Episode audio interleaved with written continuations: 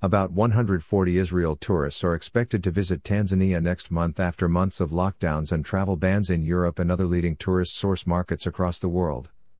Mr. Shlomo Carmel, an executive and founder of another world tour company in Israel, said that his firm would organize flights for Israeli tourists to visit Tanzania.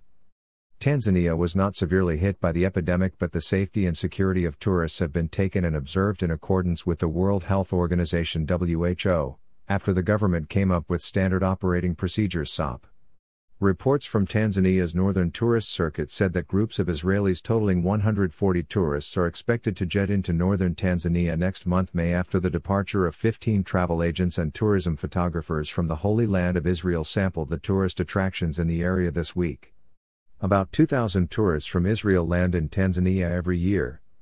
Another world company is among the leading Israeli companies selling Africa for over 15 years. Tanzania is among African destinations which the company has been marketing to attract tourists from the Christian Holy Land of Israel, Europe, America, and other tourist source markets across the world. The company has many years of experience in African tourism through Mr. Shlomo's 30 years' experience of working as a tour guide across this continent. It specializes in luxurious safari tours for high standard trips in this field. It has been organizing and operating exclusive and luxurious tours to numerous multifarious and fascinating destinations worldwide as well.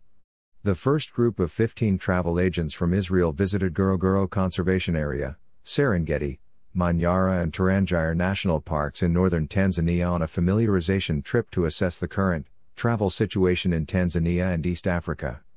The agents were pleased with the attractions and protocols put in place to contain COVID 19 and said we're ready to attract more tourists to visit this part of Africa.